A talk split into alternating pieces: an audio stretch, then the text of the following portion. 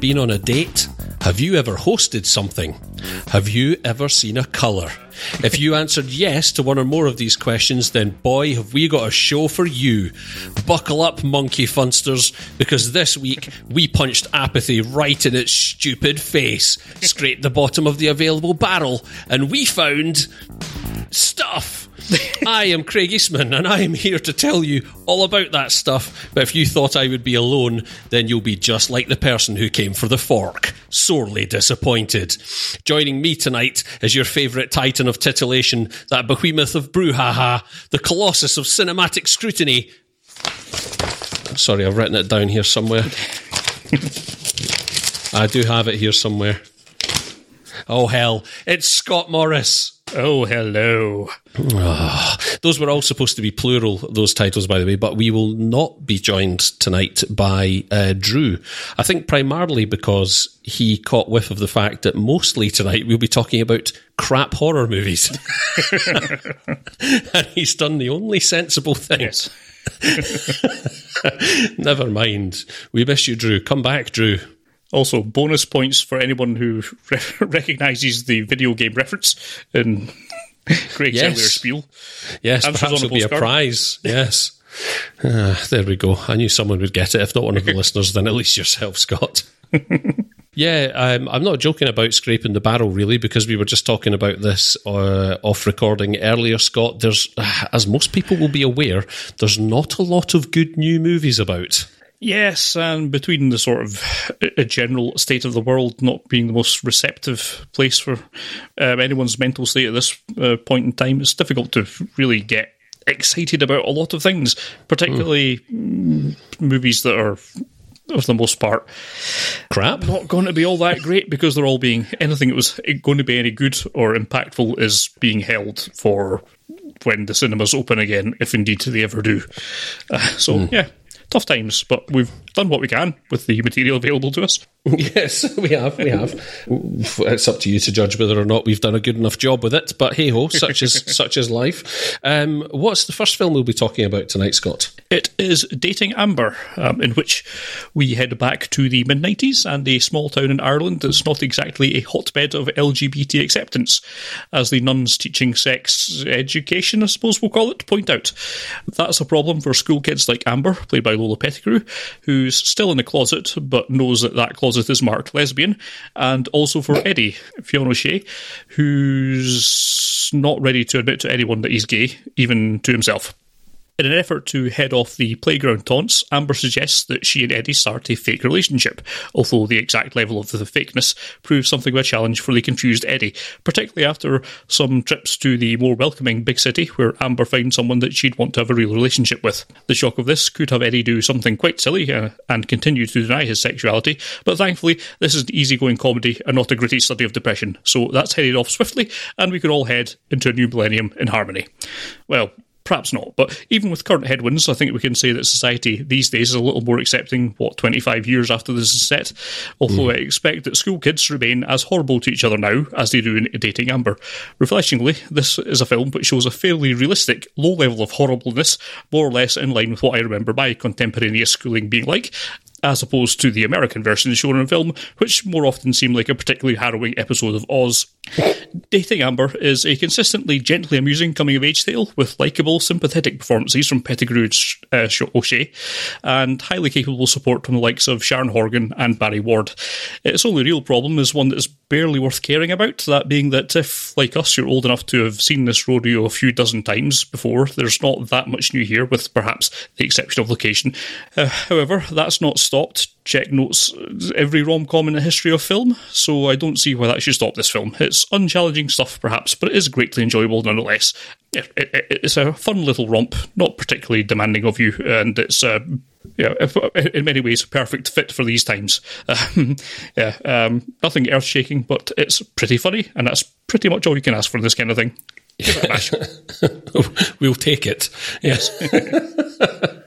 levity, levity on tap. Uh, I have not seen this film. I was not even aware of its existence until you typed it into a Slack channel a couple of nights ago, Scott. So I have nothing to add. I have nothing to add whatsoever. We may as well move on then to a film which we have both seen. Yes. Uh, I will talk briefly about Host. Uh, I will say this for global pandemic, Scott.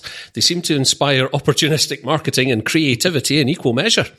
We'd all just about come to terms with the idea of lockdown, I think, at the point which Netflix were busy capitalising on the rights to Contagion, and around the same time, a young filmmaker named Rob Savage played a Zoom video call prank on his friends that ended up becoming an online sensation. In that video, Savage complains of hearing footsteps in the attic above him, which his friends insist he investigate. One jump scare and a few million views later, Savage was knocking at the door of Shudder, AMC's subscription horror service, with a pitch to make the thing a feature. If nothing else, I admire his audacity. I like nothing more than a good horror film, although I'm not particularly a fan of the genre at large. And the problem is that 98 to 99% of all horror films are quantifiably insufferable garbage.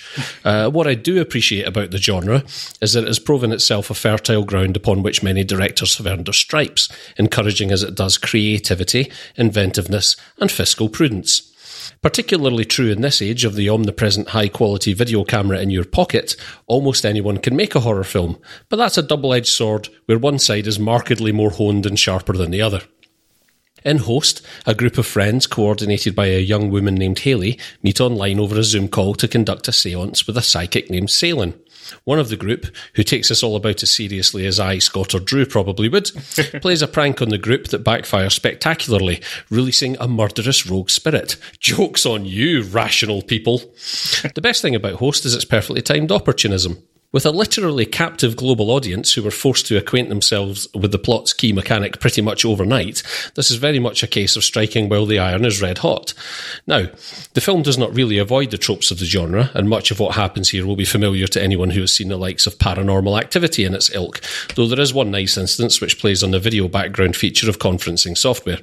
For the most part, the action relies on jump scares, and while we've rounded on those in the past, these are at least mostly effective. The reason I'm not going to completely unload on Host, however, is that I will allow most premises at least a finite amount of my attention, which brings us to the second best thing the running time. at a shade under one hour, Host may not have set my world alight, but it did at least respect my time. We've spoken a lot recently about movies outstaying their welcome, and that at least is one criticism it would be churlish to level here. Is this movie ever going to trouble the ranks of the few great horror movies? No. Did I find myself glancing at my watch? Also no. Host is by no means the first horror movie to address the information age of increasingly isolated online relationships. 2014's Unfriended and 2018's Searching are both notable examples of directors who got there first. What this movie does do well is to understand the limitations of its chosen medium and leverage that into something which is familiar enough to appeal to fans of the genre and individual enough to stand out. Ultimately, I am never going to watch this movie ever again, which sounds like a put down, but I would temper that by saying that in no way, shape, or form do I grudge host its time with me. I would also add, Scott, before I ask you for comment, that I watched this in the most optimal way possible, which was on a laptop, and it's one of the few films where I make a case for doing that. Yes, well, my pulse certainly quickened while I was watching Host, but that's because I was watching it on an iPad while working out on an exercise bike. So whether that's related to the content or not, I don't know. Um, yes, uh, I I, I, didn't mind it. I think in terms of the quality of host, uh, I don't think I've got a great deal to add to what you've said there. It's fine because it's not long enough to get annoying. Um, mm. I think I think it worked better as that Zoom uh, tweet prank in instance because I, I went and watched that afterwards, and I think it probably worked better as that one sort of jump scare gag because basically that's all it's got. But yeah. uh, that's all it's got, at least in terms of the horror axis of it. But I mean, to be fair, I didn't mind watching these characters. none of them were particularly annoying. They all felt reasonably realistic. Um, I thought, like, it, it, did, for better or worse, feel like a Zoom call between a group of friends. Mm. Um, so it, it does do what it's trying to set out to do pretty well. I think when it gets to the actual scares, yes, it, it's doesn't have anything new to show you. It's just a, a different way to package up a found footage film. Um, so it's basically the Blair Witch Project, but in a series of Zoom windows rather than uh, as one one videotape unspooling. So hmm. it's not really all that innovative, but in terms of just capturing the zeitgeist, there's not been very many better examples of something like that. no. Capitalising on what we're, what we're all going through. So, uh, yeah, it can certainly respect it on that axis. I think it will remain an interesting document, and I, I agree with you wholeheartedly about the actual characters. I went in expecting to find these people insufferable because there is, without fail, there is nothing worse than actors in, uh, you know, cheap cheap movies, actors who are clearly at a level of will work for food trying yeah. to act in a naturalistic fashion yeah. because it almost never works. Um, but these guys largely avoided that, so kudos to them. Yes, um, even the. Uh, I guess this, this, is one film that has a token guy in it, and uh, he, he, was quite entertaining, um, particularly because he's the most foul mouthed of them all, which I always appreciate mm. in any kind of work of entertainment. Um, oh, and remarkably, yes, it passes the Bechdel test. Oh yes, quite easily. Yes, yeah. um, I don't know if it gets points off for killing them all, but uh, you know, you know, mm. they're at least there. Swings and uh, roundabouts. Yes. Uh, as as further homework, I thought I'd have another look at some um, some films that this kind of draws inspiration from. I did actually watch one of the Unfriended films, the more the later Dark Web, which was my God, man, what's what's was, come over you? Was very much not a good use of my time, and I would recommend against that. Host was much better than that. But if you do want something that's sort of similarly theme, themed at least in terms of the kind of COVID lockdown kind of thing, uh, the BBC put out a six part series of like ten minute. Um, episodes ish called Staged, which is between well, nominally it's supposed to be David Tennant and Michael Sheen rehearsing a, a play that's they couldn't get to because of lockdown and all that stuff. Um, but yeah, it is just a, a comedy study into these guys' relationships devolving and their egos falling apart under the course of talking to each other, and it's pretty funny. Um, I'm not the world's biggest David Tennant fan, but of course Michael Sheen is a national treasure, and when you put them together, it turns out they're both very funny, and it's a good little show. Uh, t- taking on uh, lockdown from a different axis, and I probably would recommend that over over this. If you add all that together, it's probably about an hour by itself on the iPlayer. So yeah, I think it's worth making time for both of them. Actually, I, I, I think I would almost recommend Toast. If you mm. want some, if you're in the market for any kind of horror film, you want something that's uh, a bit more dialed into the times we are. Um, Host is as good a horror film as I've seen in a long time, which is not mm-hmm. necessarily a great recommendation. I've not seen many good ones, but this was one of the least offensive ones in all that time. So yeah, uh, it's yeah. certainly not a classic for the ages, as, as you say, uh, as anything other than a little document of this current time that we're living in. But yeah, as part of that, it's worth giving it an hour of your time. I think it wasn't that bad. I think it's a great advert for why most horror films should be under an hour. Because make no mistake about it, Host is a crap one hour forty movie. Yes, um, yes. and it does exactly what all other all other one hour forty horror movies um, ought to do, which is just cut all the crap out.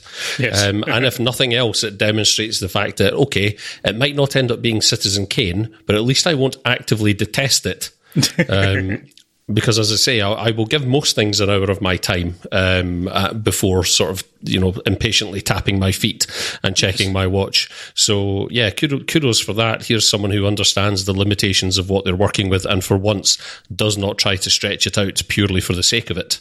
Yes, and appreciates that most horror yeah. films are not, in fact, works yeah. where we're, we're able to um, critique humanity's foibles in much a way other than just scaring them. So, yes. Well, where does our next film fall uh, in that spectrum, Scott? Blood Quantum sounds like it ought to be a horror movie. Yes, Blood Quantum is certainly a zombie film, and that maybe is much you need to hear about it, either to add it or exclude it from your watch list. But I suppose I'm due a little more information to you, so here we go. On a First Nations reserve, the local sheriff of the Red Crow tribe, Traylor, Michael Greyeyes, stoically does the rounds, even managing not to seem too perturbed when the gutted fish his father's caught spring back to life and start flopping around. To be fair, he's distracted by a call to pick up his sons, Forrest Goodluck's Joseph and local bad influence Kiowa Gordon's Lysol from the nearest town. There, the all too familiar, to an audience at least, start of a zombie outbreak happens. Smash cut to six months later, where a strange twist of fate has made the Red Crows immune to zombification.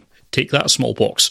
The reservation, which is on an island, provides a defensible base for them to hold while scavenging for resources to help themselves and any non shambling refugees from the mainland. This, however, rankles Lysol, who'd rather not add any more mouths to feed, and has resolved to do something about it, and the chaos that this unleashes provides the main narrative reason for the continued ripping apart and chewing of people, which is not something that their antibodies can do much about.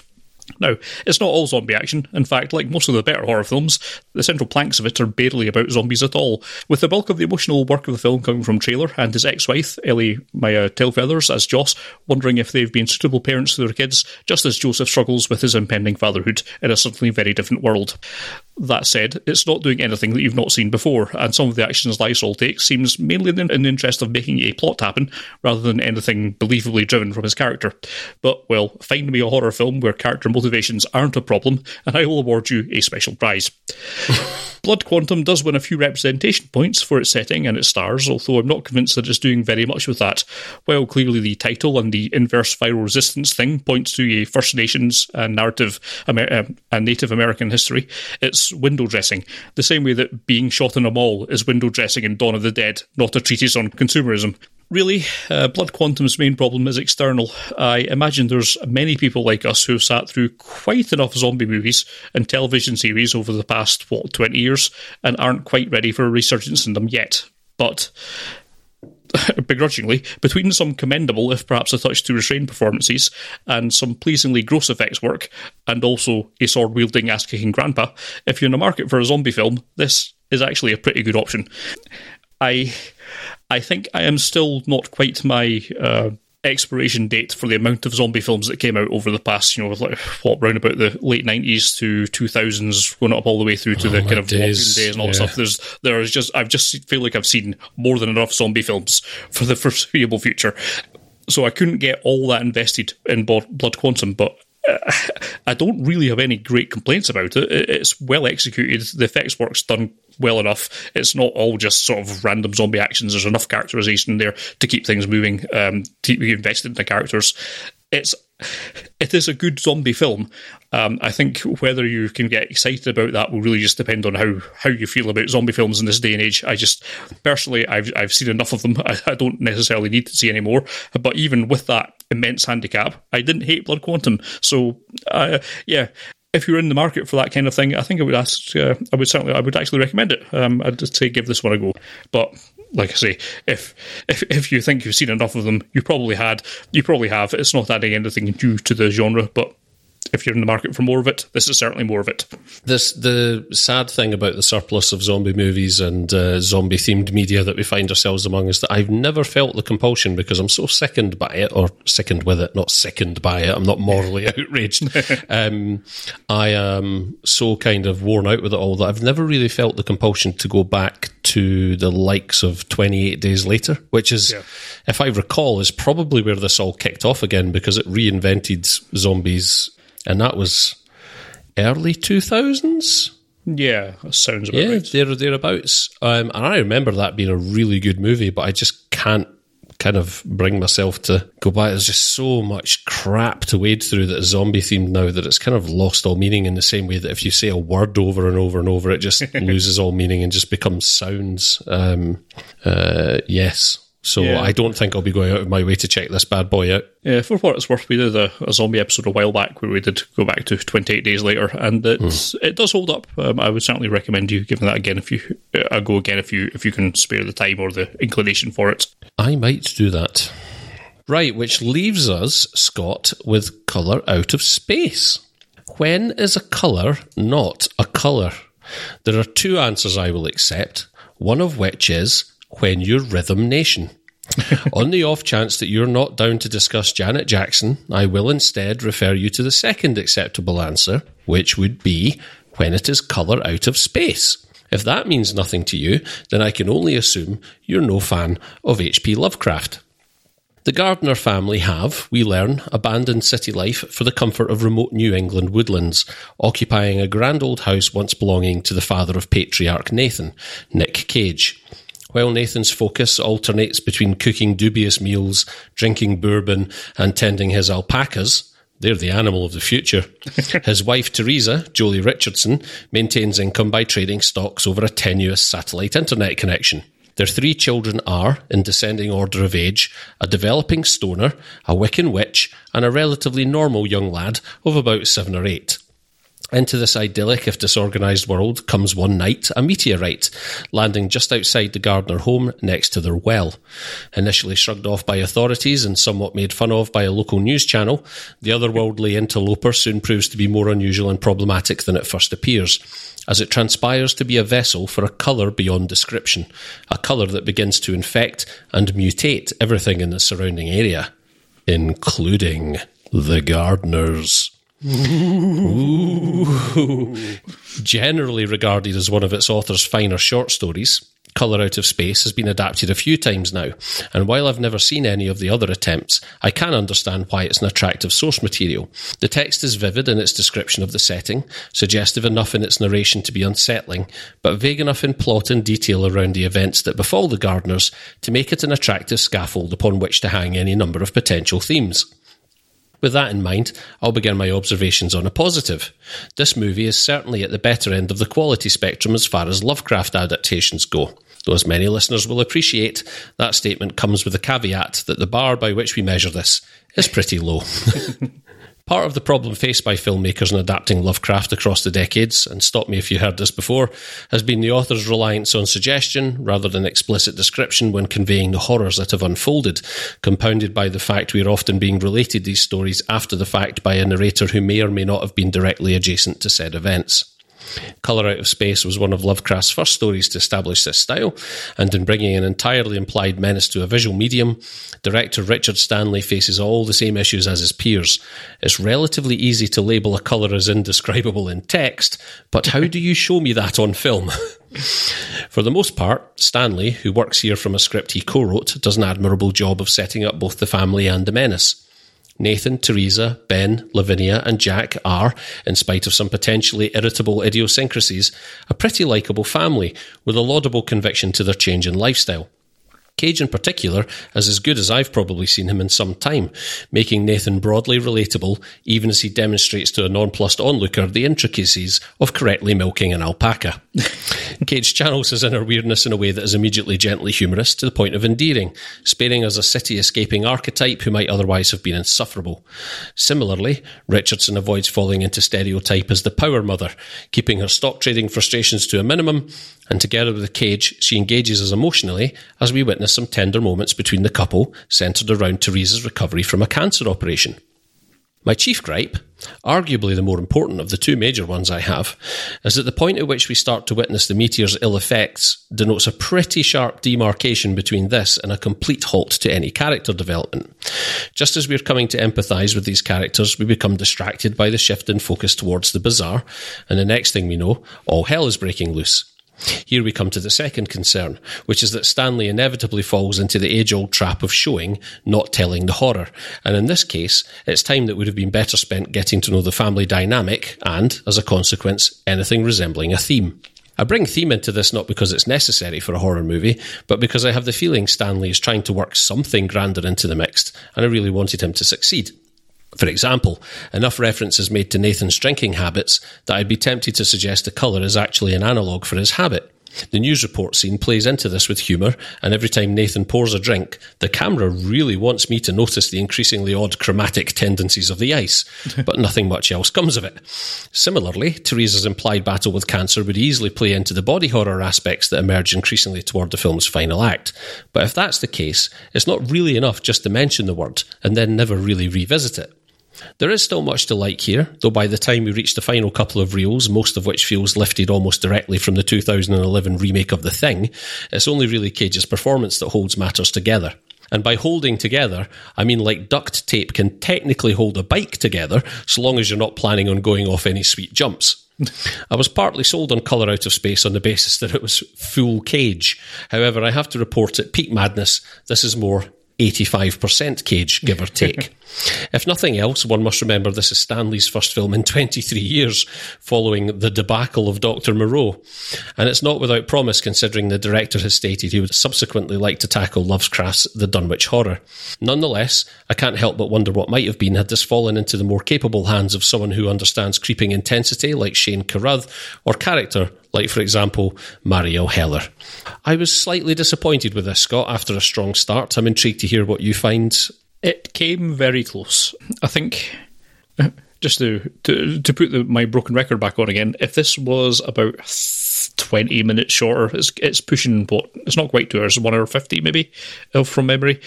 I think it could have done with compressing some of its horror moments mm. into a shorter time to kind of build that a bit more, to, you know, to kind of ramp that up a little bit more, mm. um, I, because it spends a lot, awful lot of time, well, particularly showing, not telling the body, the body horror aspects of which you prescribe, um, while a shocking and horrible thing is also lingered on for long enough yeah. for it to become ridiculous to yeah. the point where I was actually laughing at it, and that's obviously not what you want from a horror film.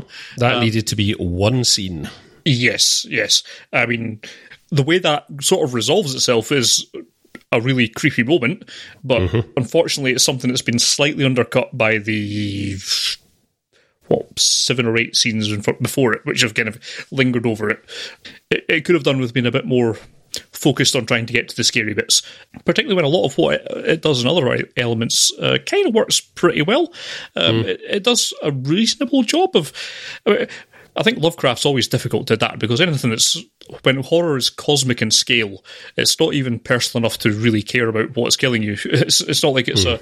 a, a a vengeful spirit trying to do something. It's something completely incomprehensible to anyone who's looking at it or uh, going to be trying to tackle it. And that's going to be very difficult to try and get across. And this does a pretty reasonable job for a lot of it and the way that it kind of just the, the weird things that are happening and the, the way that it's done subtle things to some characters at some points before ramping up into the extremes. And most of that works pretty well. It just can't quite land it at the end yeah. because it's gone on for a little bit too long. Um, See, that's what that's what I mean by uh, because you've hit the nail on the head about talking about the cosmic scale of the horror. It's that thing we've discussed before in like superhero movies and stuff, where if if the stakes are the end of the world, you know, if if, if the stakes or the protagonist something so large that it's almost unimaginable, then your movie needs to be about something else. Yes. And it's really frustrating. yeah. It's really frustrating because it feels like this movie sets out to be about something else and then just gives up on it. Yes, and then becomes too obsessed with just painting everything sort of pinkish purple and yes. um, having people stare at things. And um, it's always going to be a tough thing to try and do. And I think this this might be as well as you can do it. I'm not, uh, as we've said many times before, nothing's not. Um, it's not that anything is unadaptable, but mm. perhaps certain things just aren't going to work in this format. And this is perhaps. Yeah. God, I, I hope I'm proven wrong, but I think a lot of what Lovecraft tries to do is something that can't quite be replicated on anything other than yeah. that. Um, it's trying to put the visuals of something that is undescribable in text is always going to be very difficult, and this mm-hmm. doesn't quite land it. Yeah, but you almost a, have to you almost have to do something entirely different if you're going to convey it uh, visually. I spent a lot of time last night and this morning thinking about exactly this same thing, Scott. And you know, when when I think most about it, do you know what the most successful Lovecraft adaptations have been? Are um, mm. audio productions. Yeah. So there are there are Lovecraft podcasts out there, and and pu- because it's purely an, an audible medium, um, and the visual aspect is left to your imagination. Those work so much better. And I just, I wonder, as you've just touched on there, whether or not really there's any point in trying to adapt Lovecraft for film if you are going to stick if you're yeah. going to stick broadly to the th- to the text without doing something really quite radical with it. I think the more senses you try and involve, because uh, the harder it gets. And what brings us up is the point where Nick Cage's character, you know, he, he thinks that the smell of this meteorite is a kind of meteorite that falls to Earth is, mm. is disgusting to him, but no one else notices, and you kind of wonder why it's that done. Then it, it kind of gets explained later on. But again, the only way you can get across that this is a bad smell is by him going, "Ooh, this smells bad," which is clumsy. And mm. what it's trying to get to is the nature that you know, the, the, because this is a this is a horror that is operating on senses and scales that we don't have. This is synesthesia or whatever that is. Mm. You know, all that kind of made writ large, um, but it's clumsy to do a show on film. It would be better just not to do it at all, or yeah, come up with it in a different way. Because just having go, oh god, that smells bad, is just weird.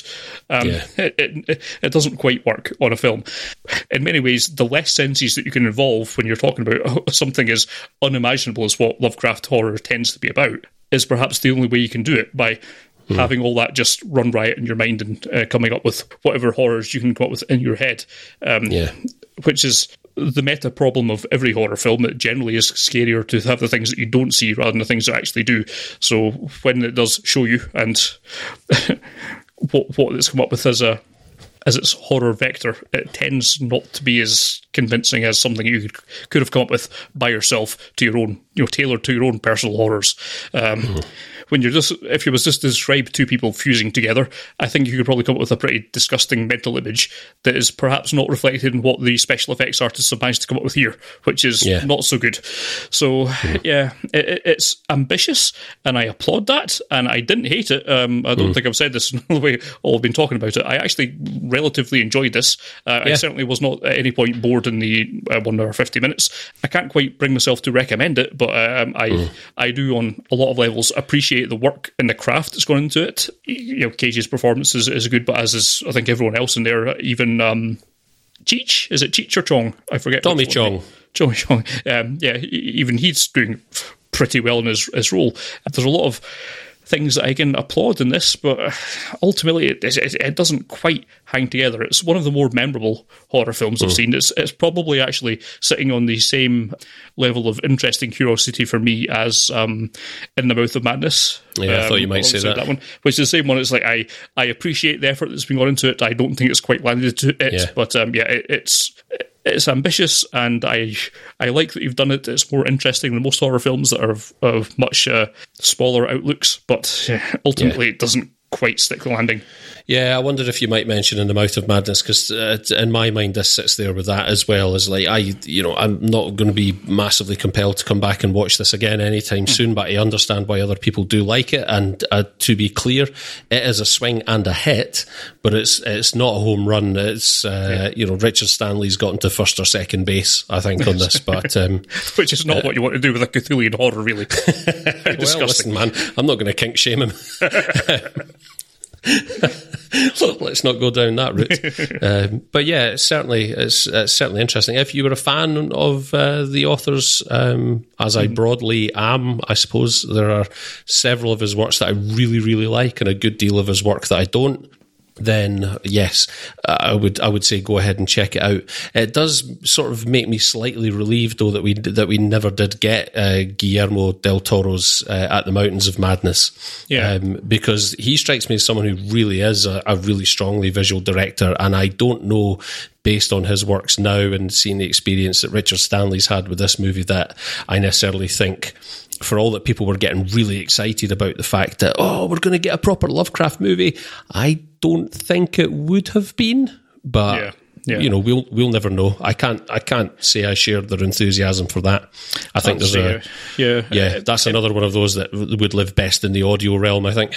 Yeah, it, may be the case that there is no such thing as a proper um, Lovecraft adaptation on film, mm. and in a way, I'd probably argue there's probably the same. You could maybe say the same thing about um, what a terrible time for his name to pop out of my head. Um, sci-fi author you love, Philip K. Dick. Um, yeah, yeah. It's it's. I wouldn't. I, am not sure there's been a proper Philip K. Dick adaptation either. Um, no, take elements that has of his work that's been been had and kind of spin it into something else. But I mean, the closest you could come to would probably be a Scanner Darkly, which was a very mm-hmm. abstract take, uh, at least in terms of a film yeah. of that that work. And I'll, you know, it, as I said, it's not that it's unadaptable. It's just that the adaptations may not really be possible to do the yeah. source material justice. Well, the reason Blade Runner works is because it takes a, uh, you know a, a, broad theme from the source material and does something yeah. com- essentially completely different with it. I mean, that's that movie has got almost no resemblance whatsoever exactly, to yeah, yeah. Do Androids Dream of, of Electric Sheep? Um, so, and I think similarly with this, where this is what I mean by color out of space is, is a a good horror story to hang something else entirely on thematically.